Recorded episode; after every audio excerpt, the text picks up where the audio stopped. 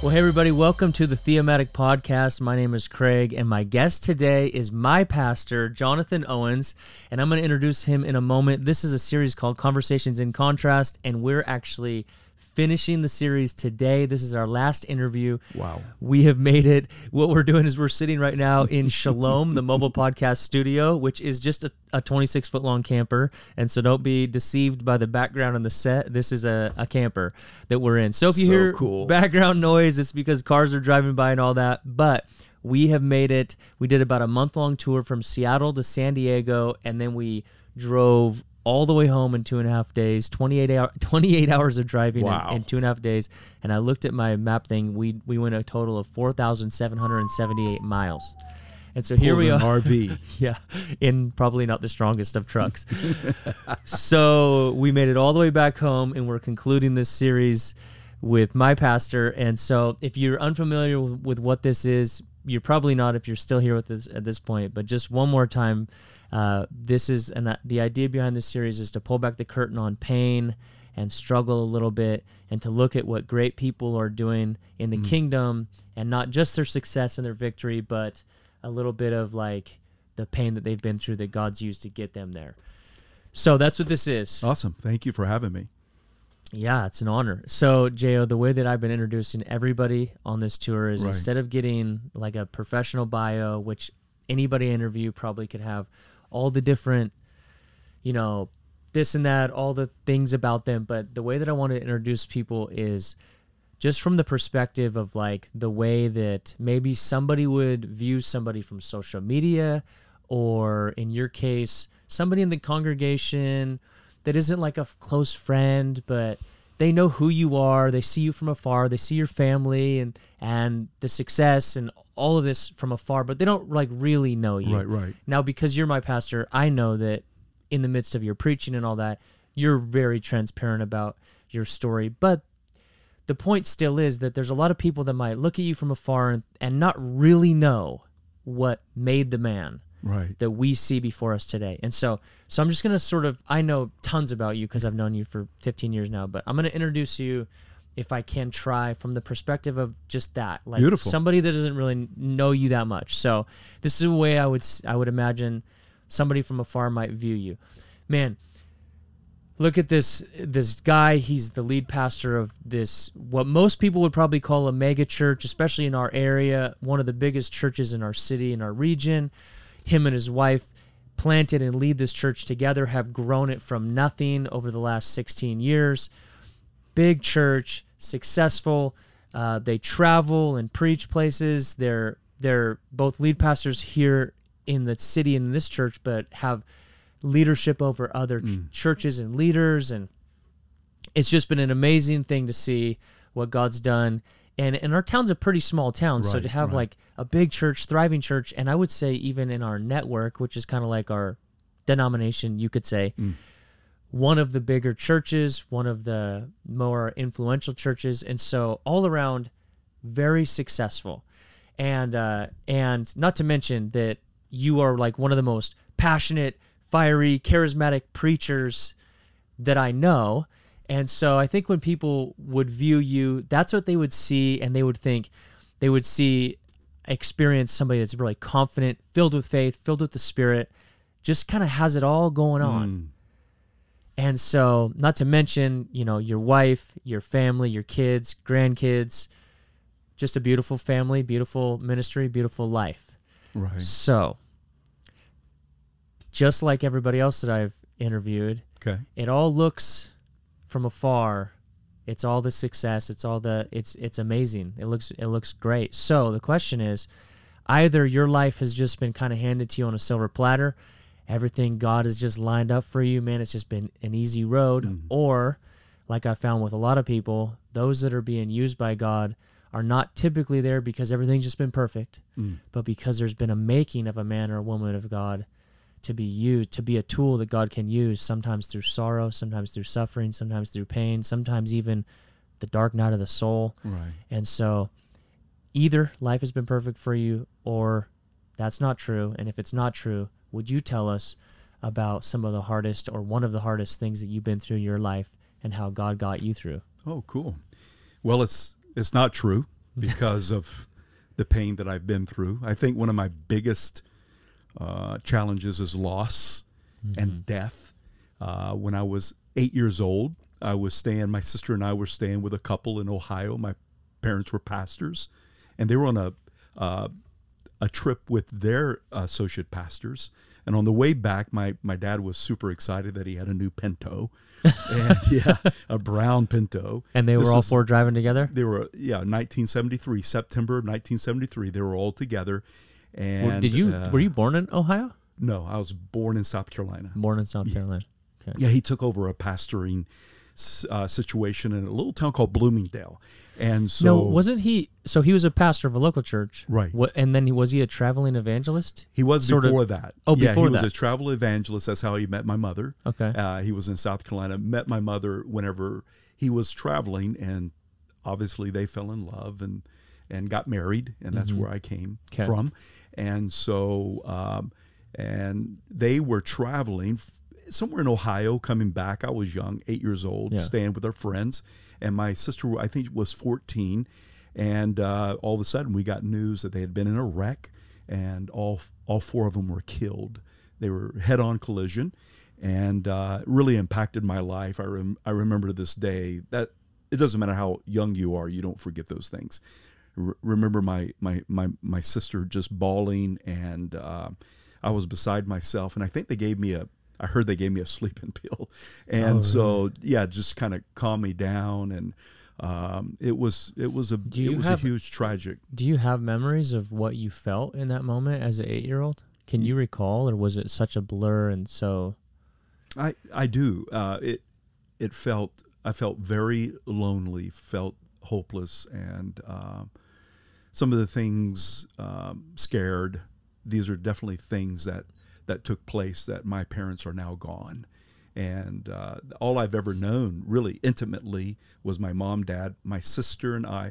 I have an older brother that would visit us. That I he's a great guy, and I've met another brother along the journey, but I didn't know him at the time but at that point felt very very lonely um, and and probably very scared Yeah. and didn't know what was going to happen my grandparents my granddaddy from south carolina my mother's dad came to ohio uh, with his pastor and they picked us up my sister and i and we went from ohio to south carolina to live with my grandparents in south carolina after they did like a local gathering there Like a memorial. a memorial, and uh, it was my sister and I and my brother at the time, and the other couple lost. I think they have five children, four or five children. So, uh, just instant orphans at, at that point.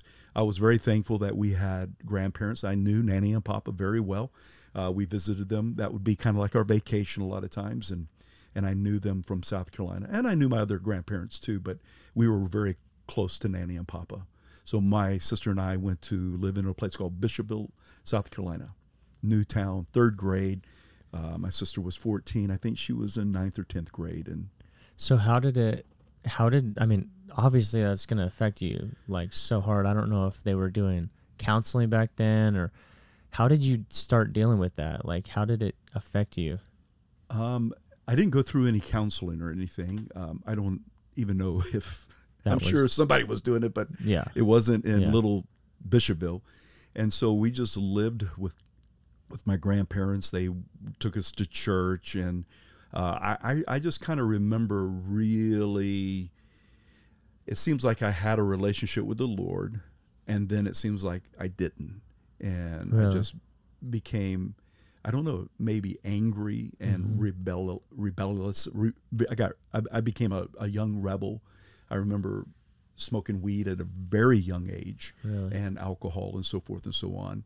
Um, matter of fact, between my seventh and eighth grade, I was smoking weed, and I don't know if it was honestly all because of the weed or because of what I'd been through, but it was the first time I'd ever had a panic attack.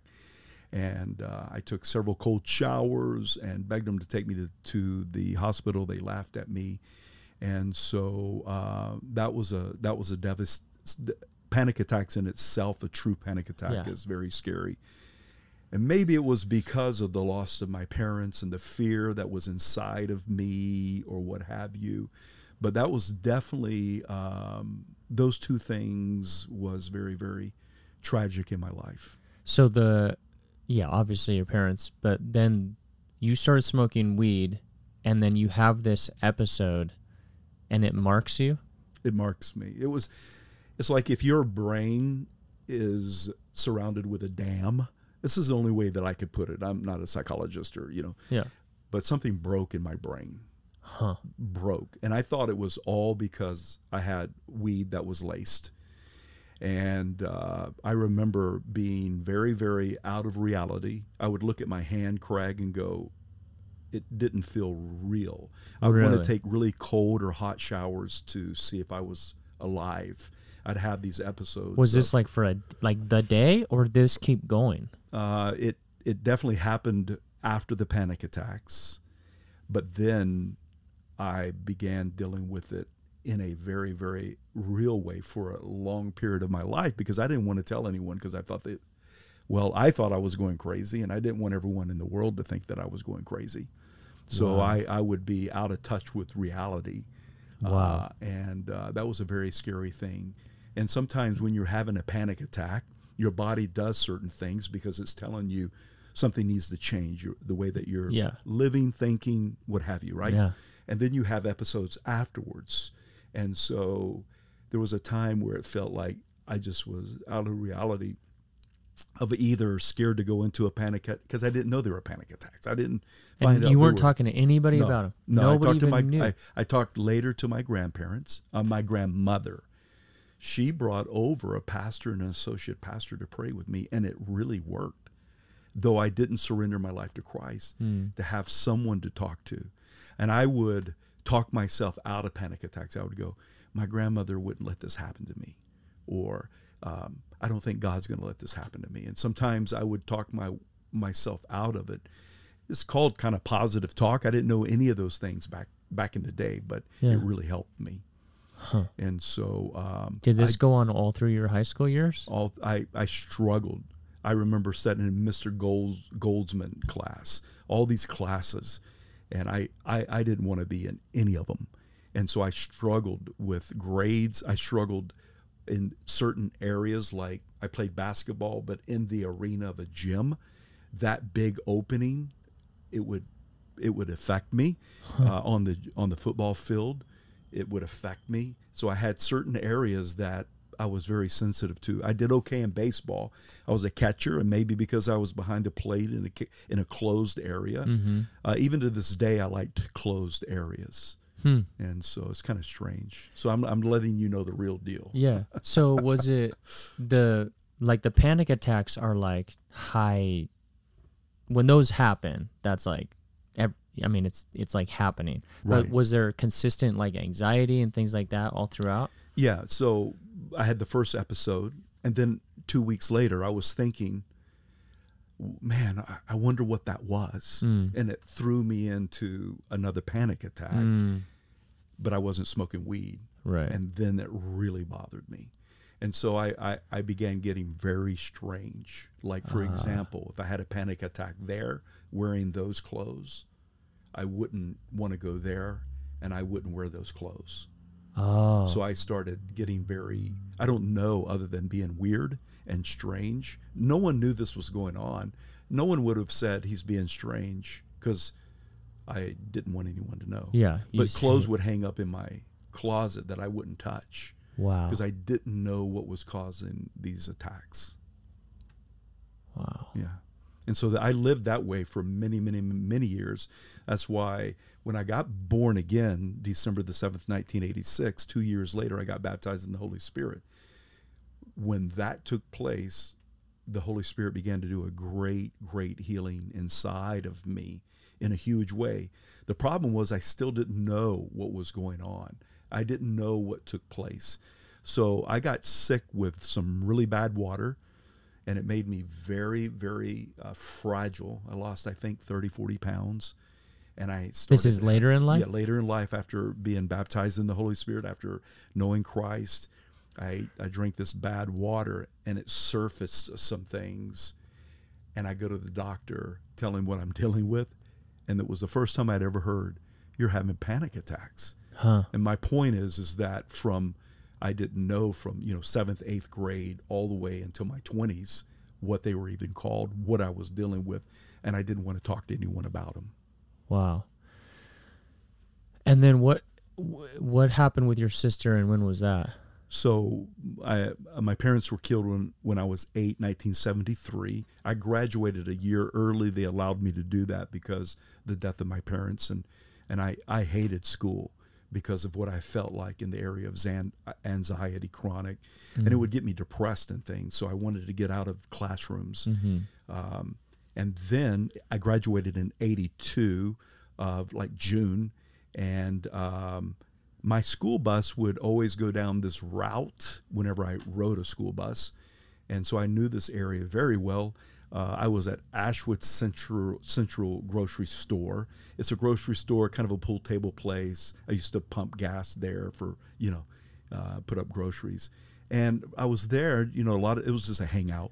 And someone said, "Hey, there was an accident down the road," and my buddy and I jumped in his Smokey and the Bandit Trans Am Black and This is gold. right after you graduated? Yeah, right after I graduated in August, August 17th, 1982.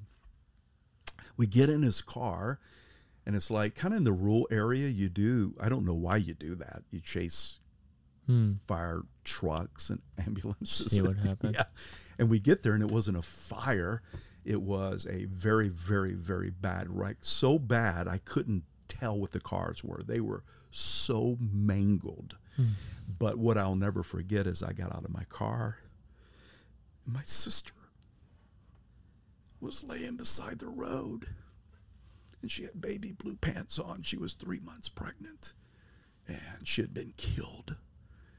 Um, she had been at a stop sign. She pulled out, but a car was doing exceedingly 90 miles, 90 miles an hour.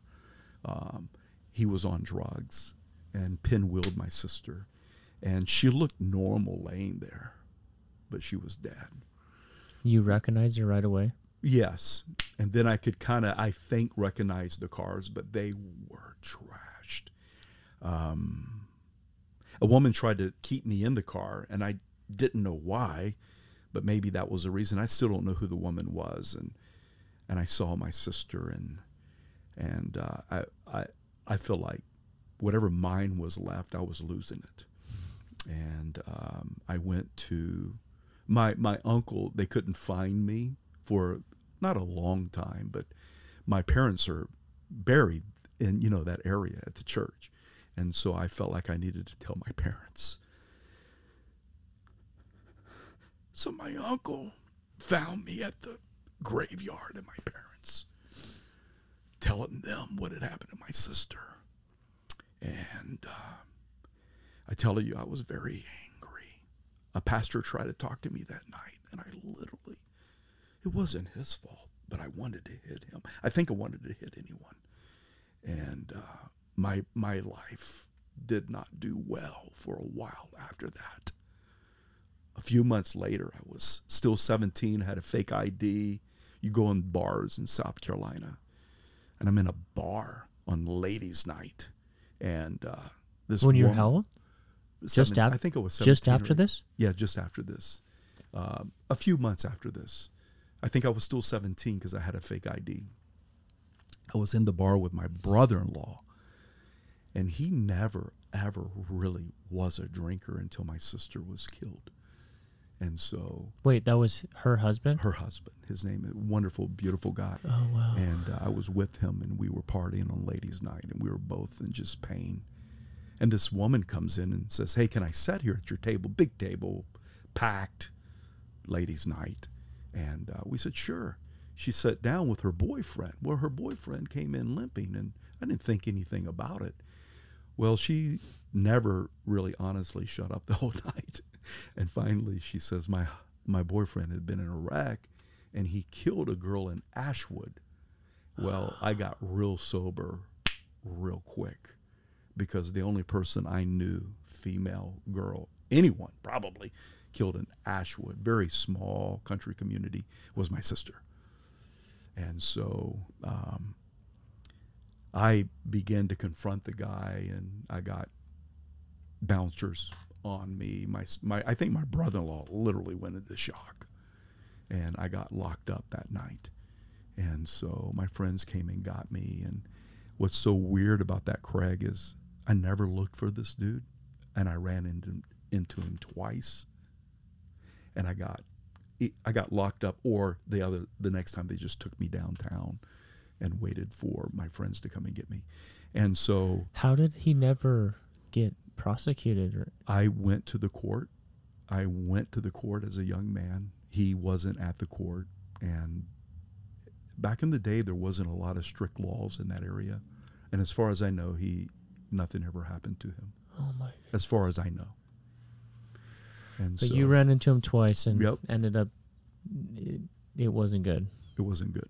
And so um, that was those three things uh, the death of my parents, panic attacks. When you live that way, it feels like you're living in hell and Yeah. almost like you're dead, wondering if you are dead. And then my sister. Um, and so um, that was a, a life that I lived for quite a while until I came to know Christ. So yeah, you were that was eighty Mhm. You were seventeen, and you met Jesus in eighty four. 86. 86. Oh yeah. So so another 4 years goes by and you're probably just just don't even know how to deal with life. I mean, you've experienced so much loss and I had a I had a great friend that went to college locally, and he was a basketball player. So I liked him. It was my brother-in-law's brother, great guy, Alan Shunan. So I kind of followed him to that college, right, Coker College in South Carolina, and uh, I just it wasn't good for me. I Mm. first got kicked out of the college for ten days for some different weird things, Mhm. strange things, and then I was having parties in my room almost every night, Mhm. And uh, had a had a friend there that broke some stuff in the bathroom. Someone saw me, came out of the bathroom. They just assumed it was me. Mhm. Anyway, I got kicked out of the college, Yeah. and my brother from Kentucky came and got me, and that was a good move for me. And you moved. I moved to Ken- Morehead, Kentucky. Started going to college there. Started uh, bouncing in a local bar.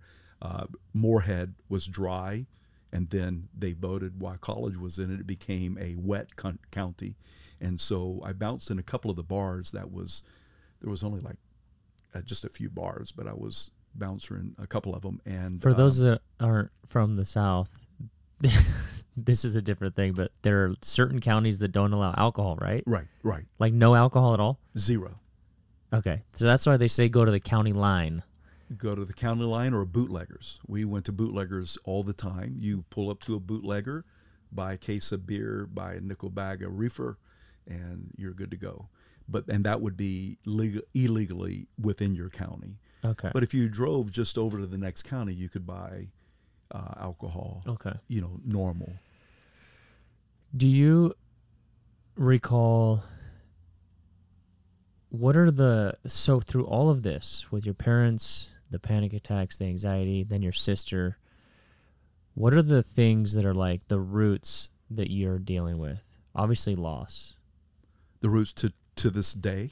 Uh whether or not they exist to this day, at least at this time leading up to surrendering your life to Jesus, what are yeah, like what what's the Can you just describe your pain a little bit? Like were you just experiencing such such loss? Was it like I think you, I think you mentioned anger earlier?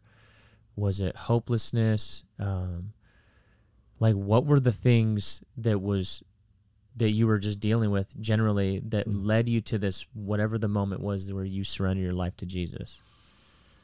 Good question. Um, the panic attacks and chronic anxiety and depression. Um, and I didn't know those words back then, Craig.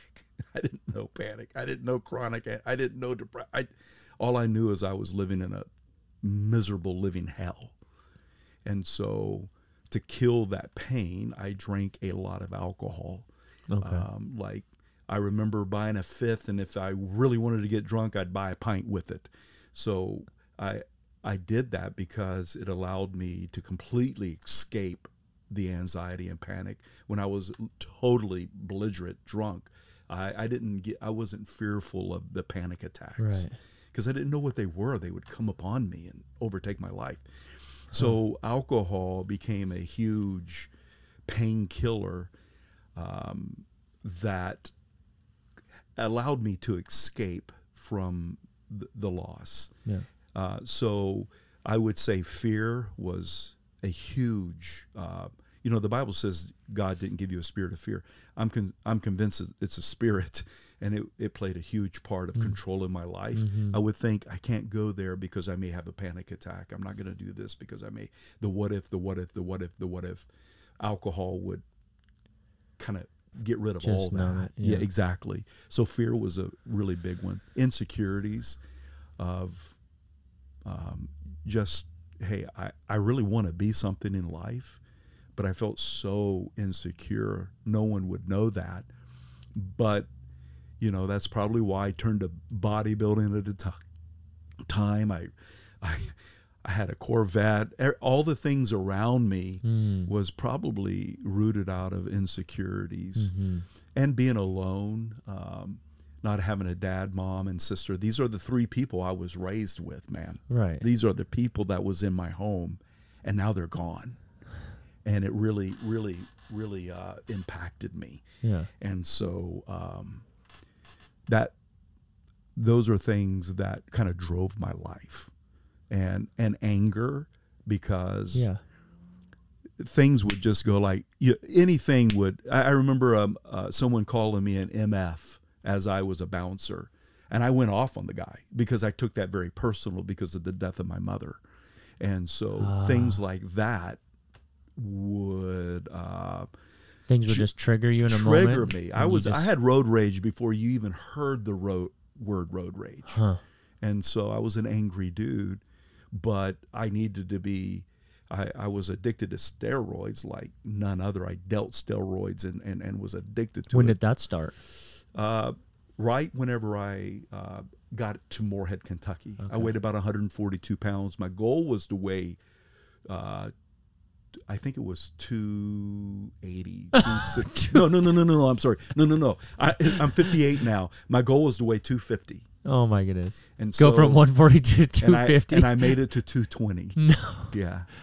And so it about killed me getting there, Mhm. but I made it to there. And so that was another aspect of insecurities in my life.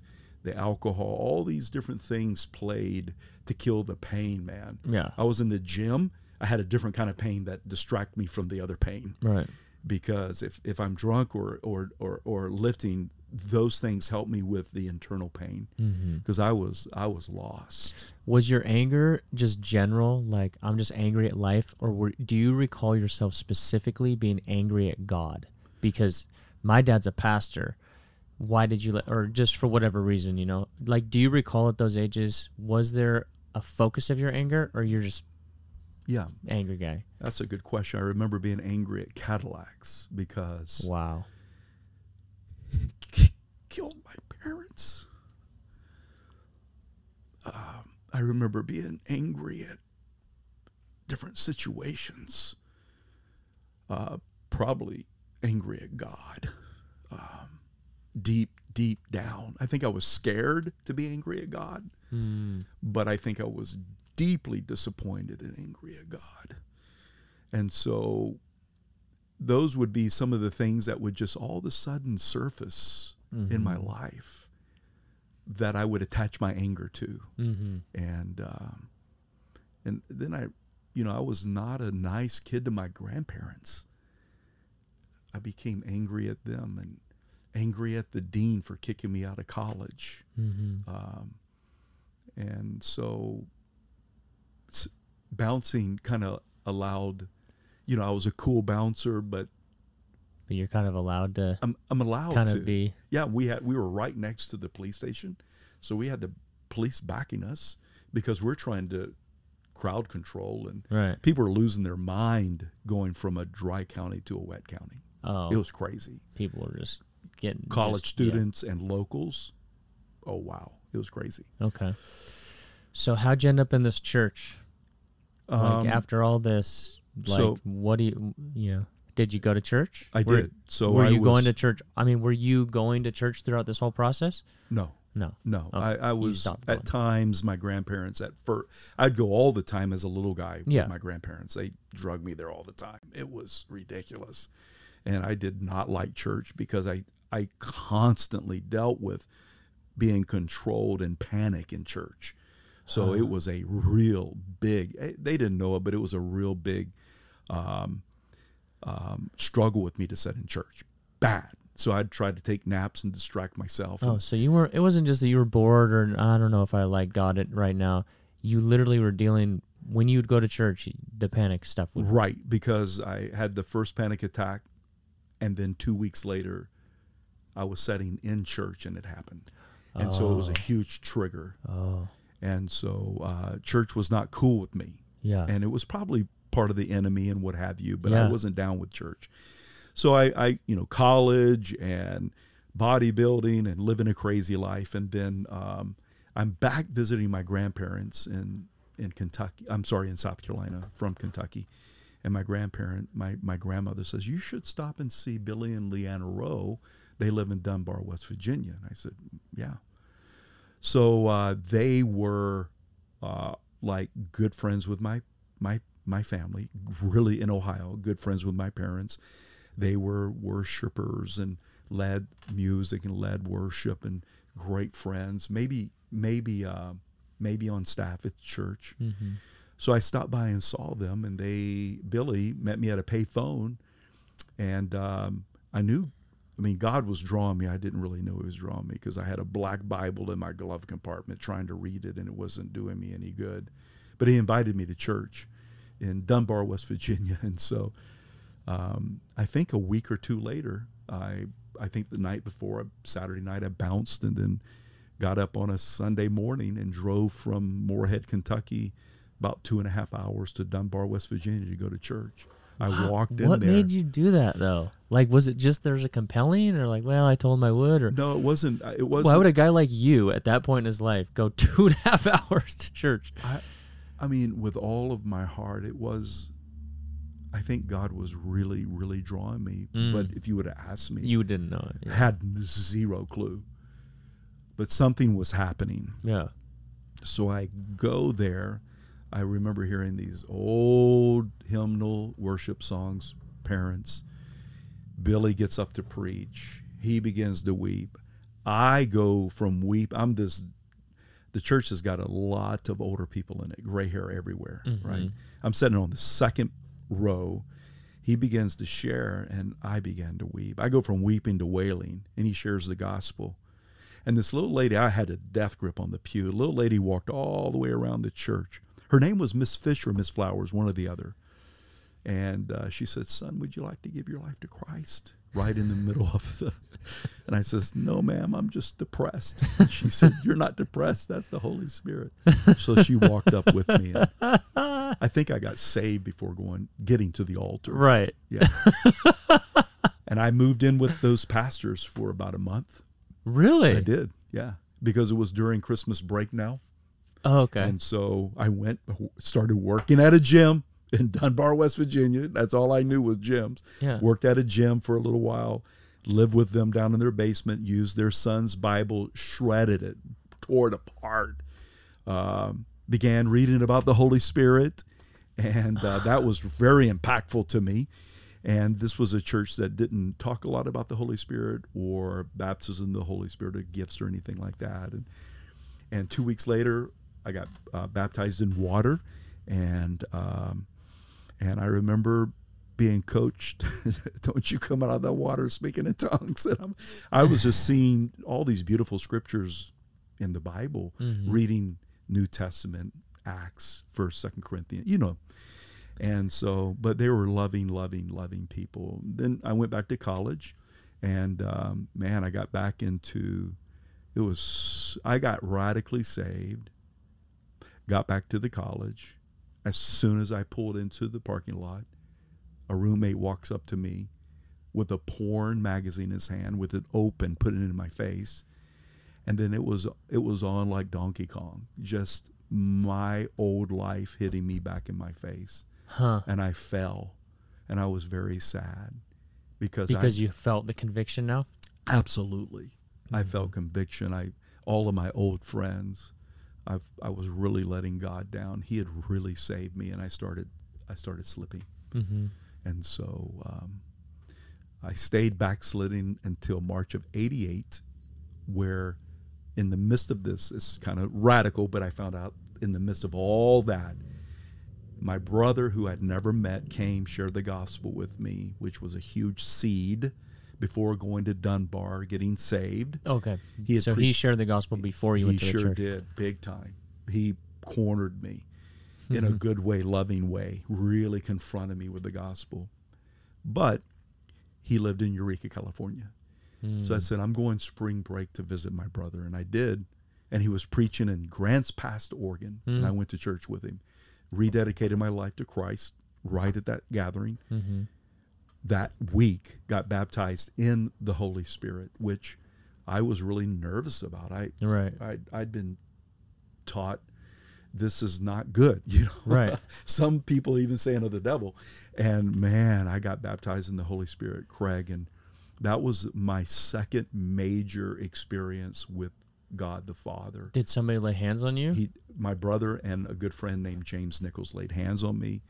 I uh, prayed in the Holy Spirit, spoke in tongues, really began to devour the Word of God. Went back to college, hooked up with Christian brothers, went to a church called Word of Life, and man, it was on. I was so in. you were able to go back to the college, but it be different different baptism of because the you Holy had Spirit. an empowerment. the the the uh-huh. bars that I preached that I bounced in Babe's Place and Spanky's.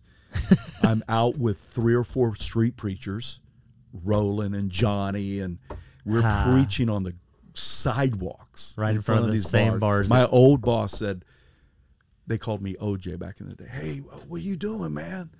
I'm like sharing the gospel. He thought I was lost my mind. so there, there was a radical difference Wow. but I knew I needed a church, and Mm-hmm, so at the end of at the end of that that semester, I got my truck, my motorcycle, went and told my grandparents goodbye in South Carolina, and drove with a good Christian brother, and we drove fifty straight hours from uh, fifty straight, never stopped. I What? mean, we only stopped to get For gas. gas yeah, my truck would go about four hours. We'd take naps. Saw the sun come up twice No. go through Redding, California, that and all the you know the beautiful lake there. Uh-huh. Uh, oh, it was beautiful, and, uh, And then you went on those hills between Redding and Arcata Right, that right. I overheated on. yeah, yeah. In this camper. yeah, Yeah. and so Crazy.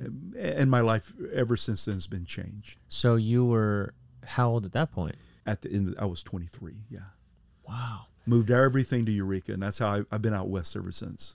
And so that set you on the path to become a pastor. Right, right. I didn't know any of those things. I was You didn't come I out there because you're like, I'm gonna be a pastor. no, not in a bar. I was in a gym. I was manager of Classic Gym in Eureka. Mhm. Just I knew gyms, and they invited me to be a uh, judge in a bodybuilding competition. And I stood up on the stage in Humboldt State University in Arcata, and I looked down and saw this beautiful lady. Phew.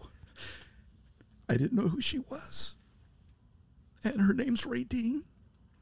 And the problem was she was with her Miami Dolphin football player boyfriend, but I didn't care. And so I, I, I, I, you know, I wasn't. It wasn't about him. I, I met her that night, said hi to her.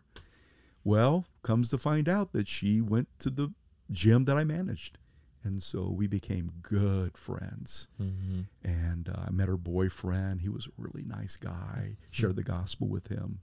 She gets radically saved, filled with the Holy Spirit, water baptized. She breaks it off with her boyfriend. And so that was a God opportunity for me. Yeah. And now I'm married to Ray Dean, and her name is Ray Dean. So my dad was Billy Ray, and my mom was Geraldine, and my my wife's name is Ray Dean.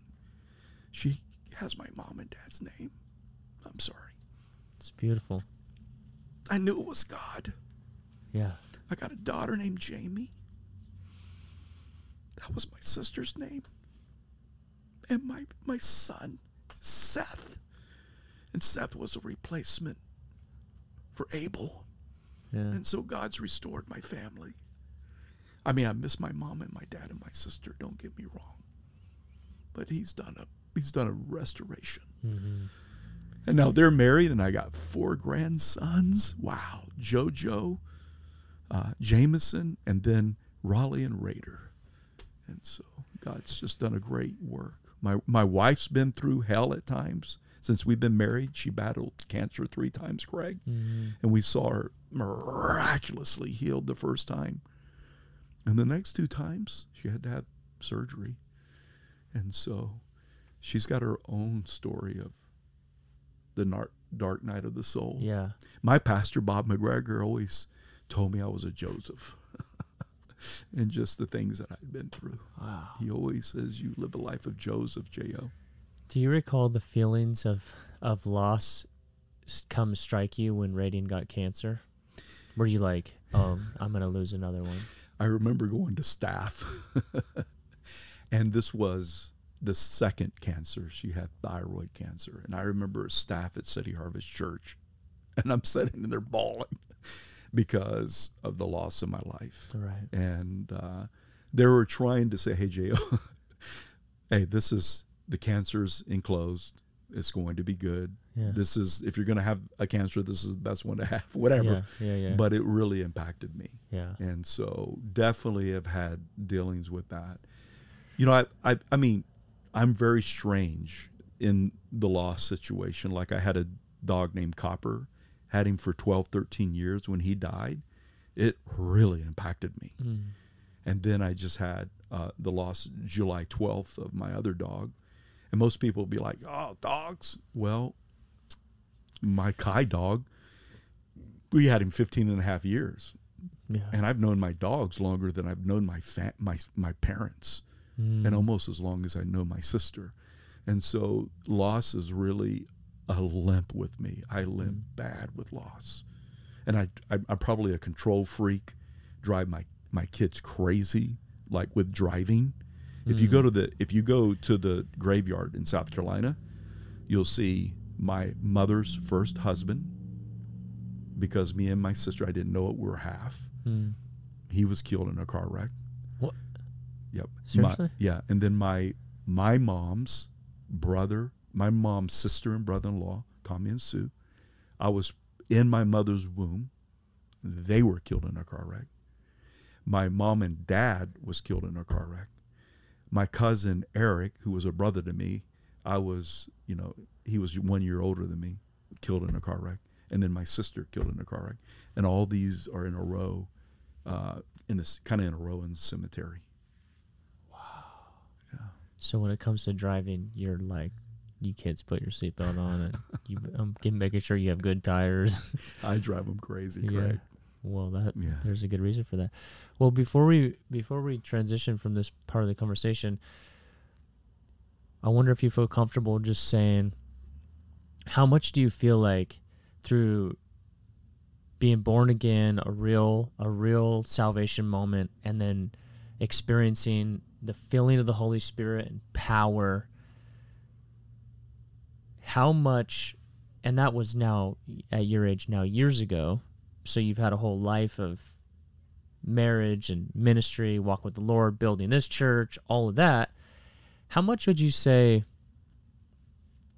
the lord totally took from you in terms of your pain and your brokenness things like that in the salvation and the, the holy spirit filling and and to what degree do you feel like yeah, people look at you now and you got all this going on and you're a great leader.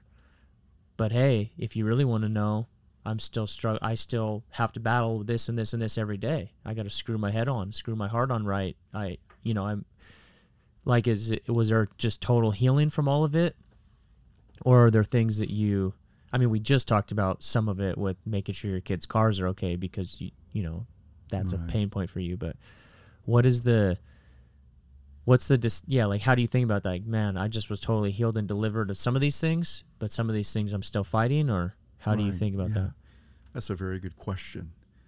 Um, I get radically saved, and man, things really really even grass and the clouds and everything really looked different to me. Uh-huh. I mean, I was born all over again. Yeah. It, It's like a, a real change. Not I- just I became religious. I do church now. Like no, a change. It was like, wow. That's why it, to this day it's a bummer that I turned my back on Christ when I got back into college Mm. because just being a knucklehead because I was really born again. But even with the born again ex- experience, almost like I didn't look different on the outside. I knew I was forgiven and I knew I was going to heaven. And a lot of things changed, but not everything changed. Mhm. And uh, I was still holding down balls, uh, like, you know, balls underneath the water because uh, of, you know, probably wondering what was this panic attack and Mhm. anxiety and things. But man, God came and comforted in me and helped me along the journey. It was like I could turn to Him and it was real, Mhm. like He's going to take care of me. And then backsliding, that wasn't, that was terrible Mhm. getting baptized in the Holy Spirit was a whole nother level of of healing for me. Mhm. Call it healing, call it deliverance. Mhm. I, I really don't care what you title it. Probably all the above. but a real game changer. A big changer because I, I, I was still in Kentucky, got baptized in the Holy Spirit spring break of 88, but I had to go back to Kentucky and I was working making these uh, casket holders, these concrete tombs that you lower in the ground and then they set the casket in. And I was vibrating the concrete of these tombs to get the oxygen out. And I just began to pray in the Holy Spirit. And Craig, like never before, this this healing and peace flooded me, my mind and uh, my like my heart and my innermost being, and I just began getting healed from Mm. praying in the Holy Spirit. I Wow. didn't know, I didn't know even what I was doing. I was still nervous about it, but all I knew it was real. But God was using that and doing a supernatural. he really work. was in my life. That's why I'm such a proponent of the Holy Spirit because he's like my best friend. Mhm. But even with that, after I got into bad water hunting, drinking some bad water, cow poop in the water, I got really sick and it wore me down. And I think to this day that God allowed those things to surface to really deal with it. Because it was the first time a doctor says, that's panic attacks. I didn't know. And so I began to look at that. I was going to a counselor at the church Mhm. and he was giving me cassette tapes that really dealt with anxiety, panic attacks, agoraphobia, so forth and so on. He's the one that looked at me and says, "Did anything ever happen?" I thought he was crazy, bro. Did anything ever happen to you while you were in your mother's womb? I'm like, "What?"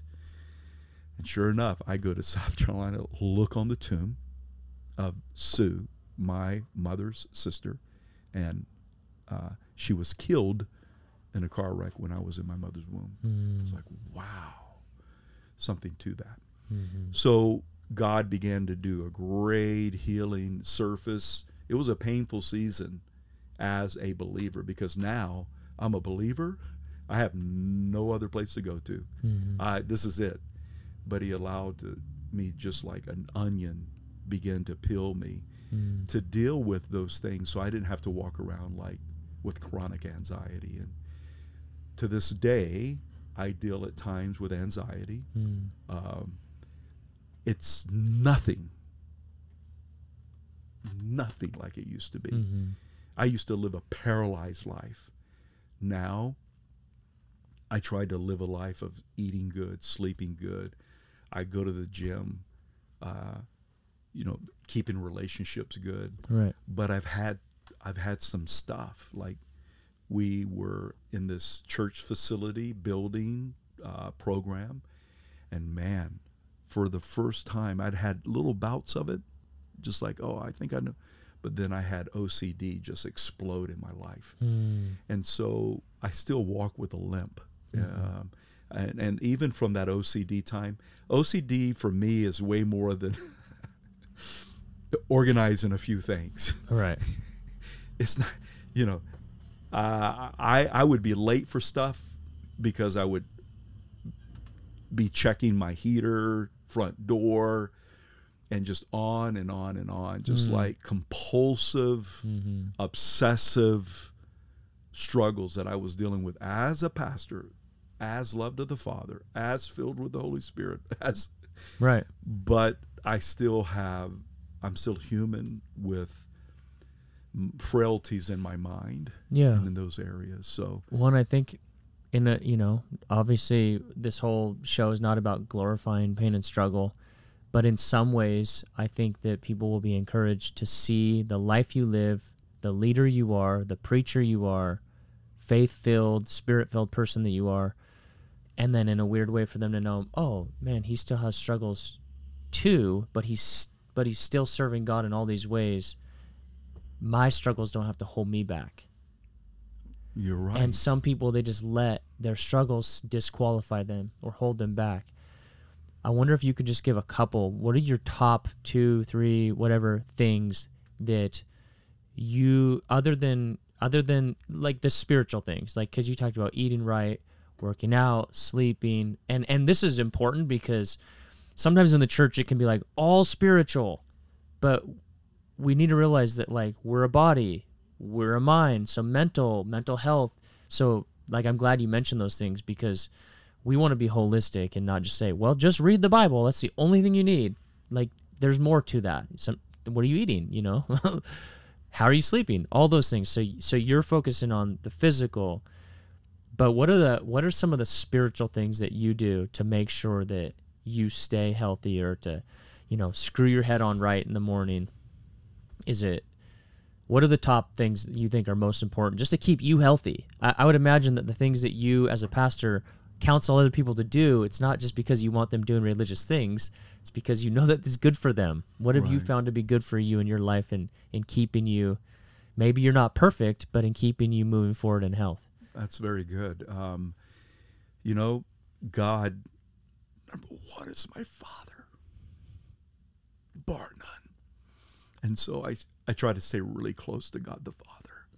This beautiful revelation of Abba. And He's been my Father. He's been my everything, Greg.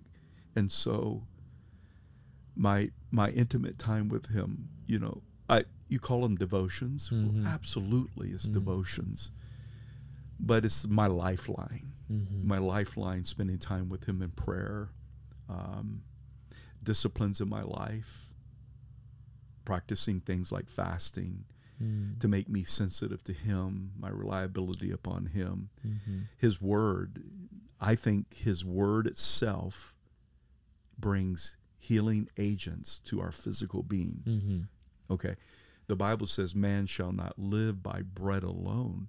So I need more for my body and my life than bread, than Right. food. Right. And so His Word, there's not too many days that I will ever go without reading His Word. Right. You know, very, very few. I'm reading two Bibles right now for my twins. Don't tell us about that because I'm gonna ask you about that in a second. Okay, but I read His Word every day because I it it affects me. His Right. leaf shall not wither. Mm-hmm. Who the man who meditates on God's Word. Right. The leaf means life. It's well, it's it represents life. Yeah. So we get way more out of God's Word than just a spiritual discipline. I mean, it's Mhm. literally life for me. And, Mm-hmm. and my devotion, my prayer time. My prayer times look all kind of different ways, uh, but that I long for every morning. You do that every morning. Every morning, it's like sometimes it looks different. Right. Sometimes, like this morning, I was walking Jameson. I went almost a little less than a, mile and a half with Jameson, but it's like my prayer time. Like Jameson, we're gonna go on prayer walk, bro, Mm-hmm. because I got to have that. I've Yeah. got. It's not like, oh, I, Oh, I I, might- should because I'm a pa- I'm supposed to pray. No, it's like I have to. I have to. I have to. I, Yeah. I, I Yeah. have to in a good way.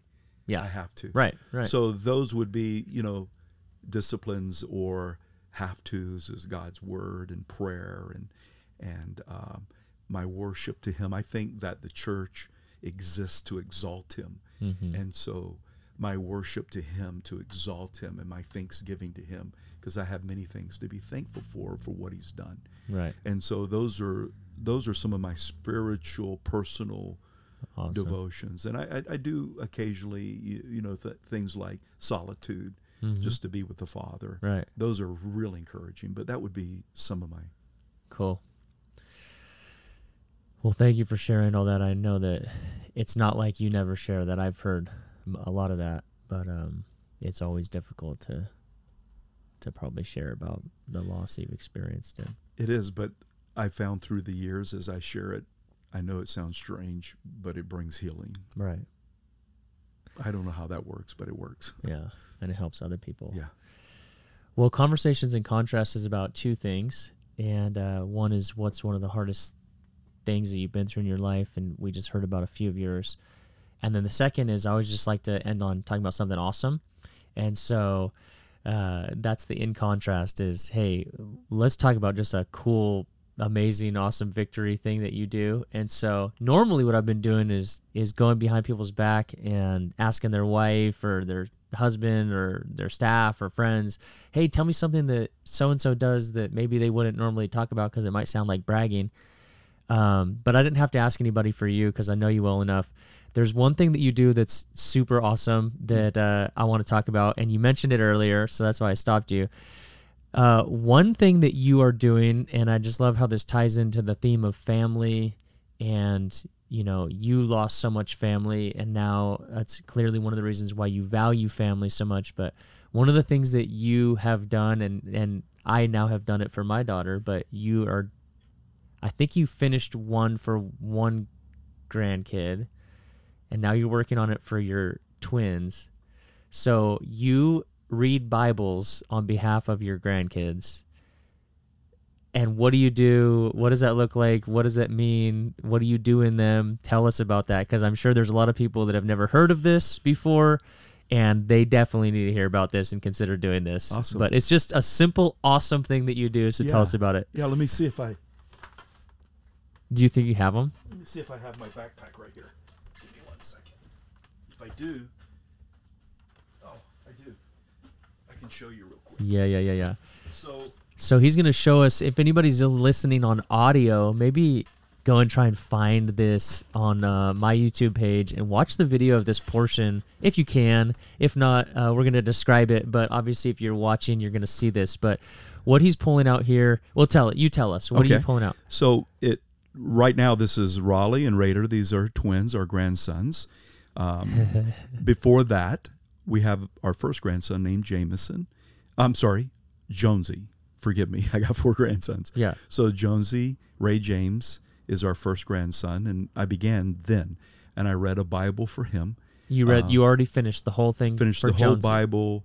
I write notes to Jonesy. It's it's got his name on it, and uh, I have a chest for my my son's family, uh, uh, like a hope chest, and I have a chest for my daughter's family. Okay. The, we call them the little O's and the Pauls. Okay. And so inside that chest for Jonesy and the the the, the Pauls is his Bible. Okay, that's And done. Done. Finished. Done. You read every verse in that Bible every for, verse for him, highlighted. underlining your notes. and- Sometimes drew. I'm not an artist, but drew little artwork. and then Jameson came, and so got another Bible for Jameson. That's Seth and Micaiah's son, Jameson David, and uh, read the Bible to him for him, and just wrote all. I wanted, I want my grandkids to know. And Poppy, who we are. You know, I want them to always fear God and love His Word and walk in His ways. But they can always look back and go, and some of it's spiritual, some of it's just like, hey, there's fires going on in Idaho right now, and it's really Oh, smoky. really? Oh yeah. Did you kinds of- date? Did you date? I date? date. Your yeah, little I'll notes are like per date. So I did Jonesy and Jameson, and now I'm with Raleigh and Raider. And so Raider, let's let's see. Uh, right now, I love to read Old and New Testament. So you'll see where am I at in I'm in Judges with Raider, and so um, this is what I wrote Raider uh, yesterday. Dear Raider, what a very sad, evil story. This is a story of Abimelech. He killed 70 brothers. One of the saddest, most evil story. And I, I said, I would say from greed and power hunger, Amalek killed uh, 70 of his brothers. Um, one of the most evil stories in the Bible.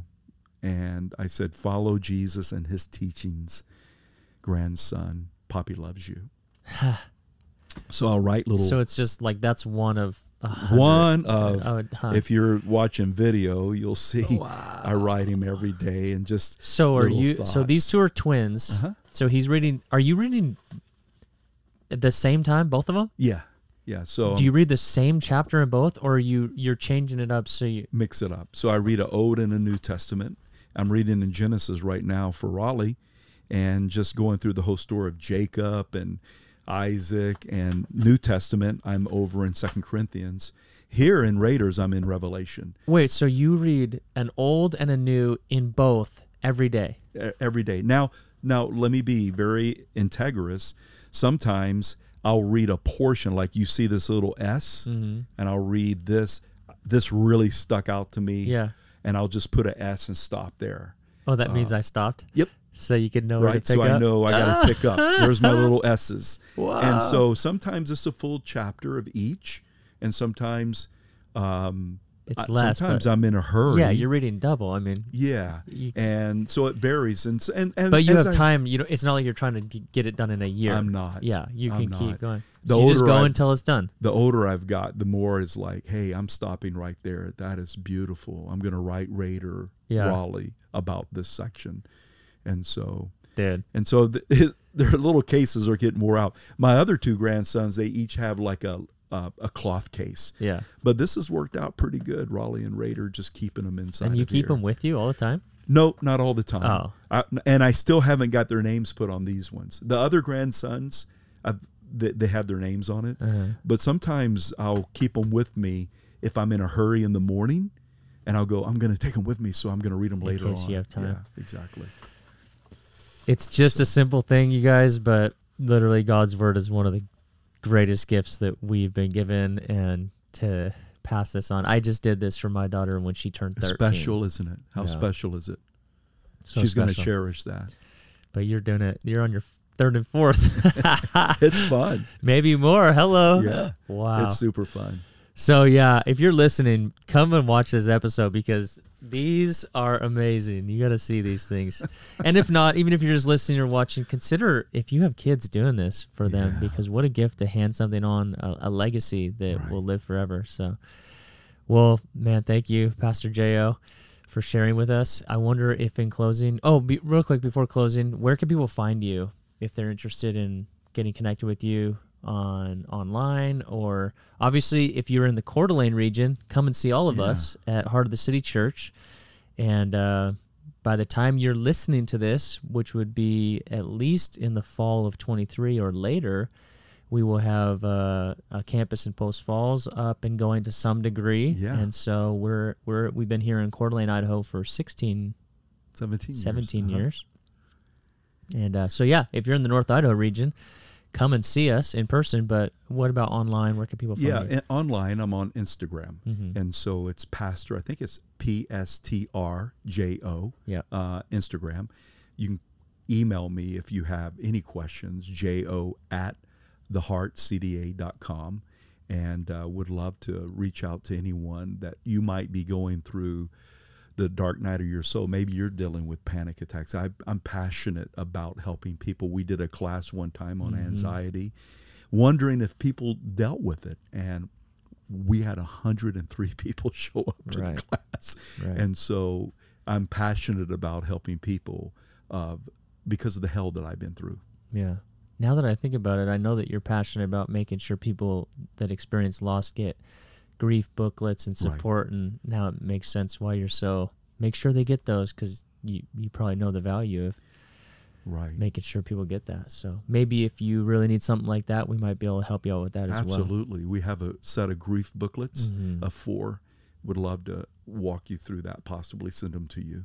Cool. Well, I would love to close in prayer and ask if you would say a prayer to whatever like direction you want, but specifically if anybody's listening to this that resonates with the pain that you've been through. Maybe it's loss, maybe it's panic attacks, uh, drug use, anything like that. I know that there's an impartation and that specific ple- people were drawn to this episode for that reason. So, would you mind praying that way? I'd way? love to. Cool. Father, I lift up anybody out listening to this right now. First of all, I thank you for Craig and his his idea, creativity, his love for people, and even this whole subject of typically you can see someone preaching and think they have everything together, Mhm. but to be able to talk about what really has went on throughout their life, I think is very very important these days. So many people are broken, Father, with anxiety, depression, OCD, panic, phobias. And I lift up each and every one of them. First of all, I want to encourage them that they can have victory, that they can be more than conquerors. It Doesn't mean that they won't have a limp. I think about Jacob at the very end of his life, it looked like he still had a limp leaning on his staff. So we may go to heaven with a limp, but they don't have to control us. We can still live life. We can still uh, fulfill the destiny on our life. And I just encourage anybody out there struggling these air panic attacks, whatever it may be, God, that they can get help and walk with people and be set free. Simply thinking about what you're thinking about is a very, very beautiful principle. As a man thinks in his heart, so is he. And so I just lift up each and every one of them and just pray, Holy Spirit, that you would comfort them, you would lead, you would fill, you would guide them. Let the anointing of God come upon their life to break every yoke. Jesus, you took care of mm-hmm. these things. And, and I just pray for the audience, the sons and daughters, and even those that don't believe, Father, that you would captivate their heart. They would cry out to you. They would come to know you. They would be born again. They would turn from sin and turn to you and receive you as their Lord. I lift them up to you. And I just thank you, Father, that you are the God of hope and you want to bring hope to every listener today. And so we just pray, even as we close in prayer, that you would, by the power of your Holy Spirit, touch every individual out there mm-hmm. right now, right now, in Jesus' name. Amen. Amen. Thank you. And thank you all for joining us. God bless you.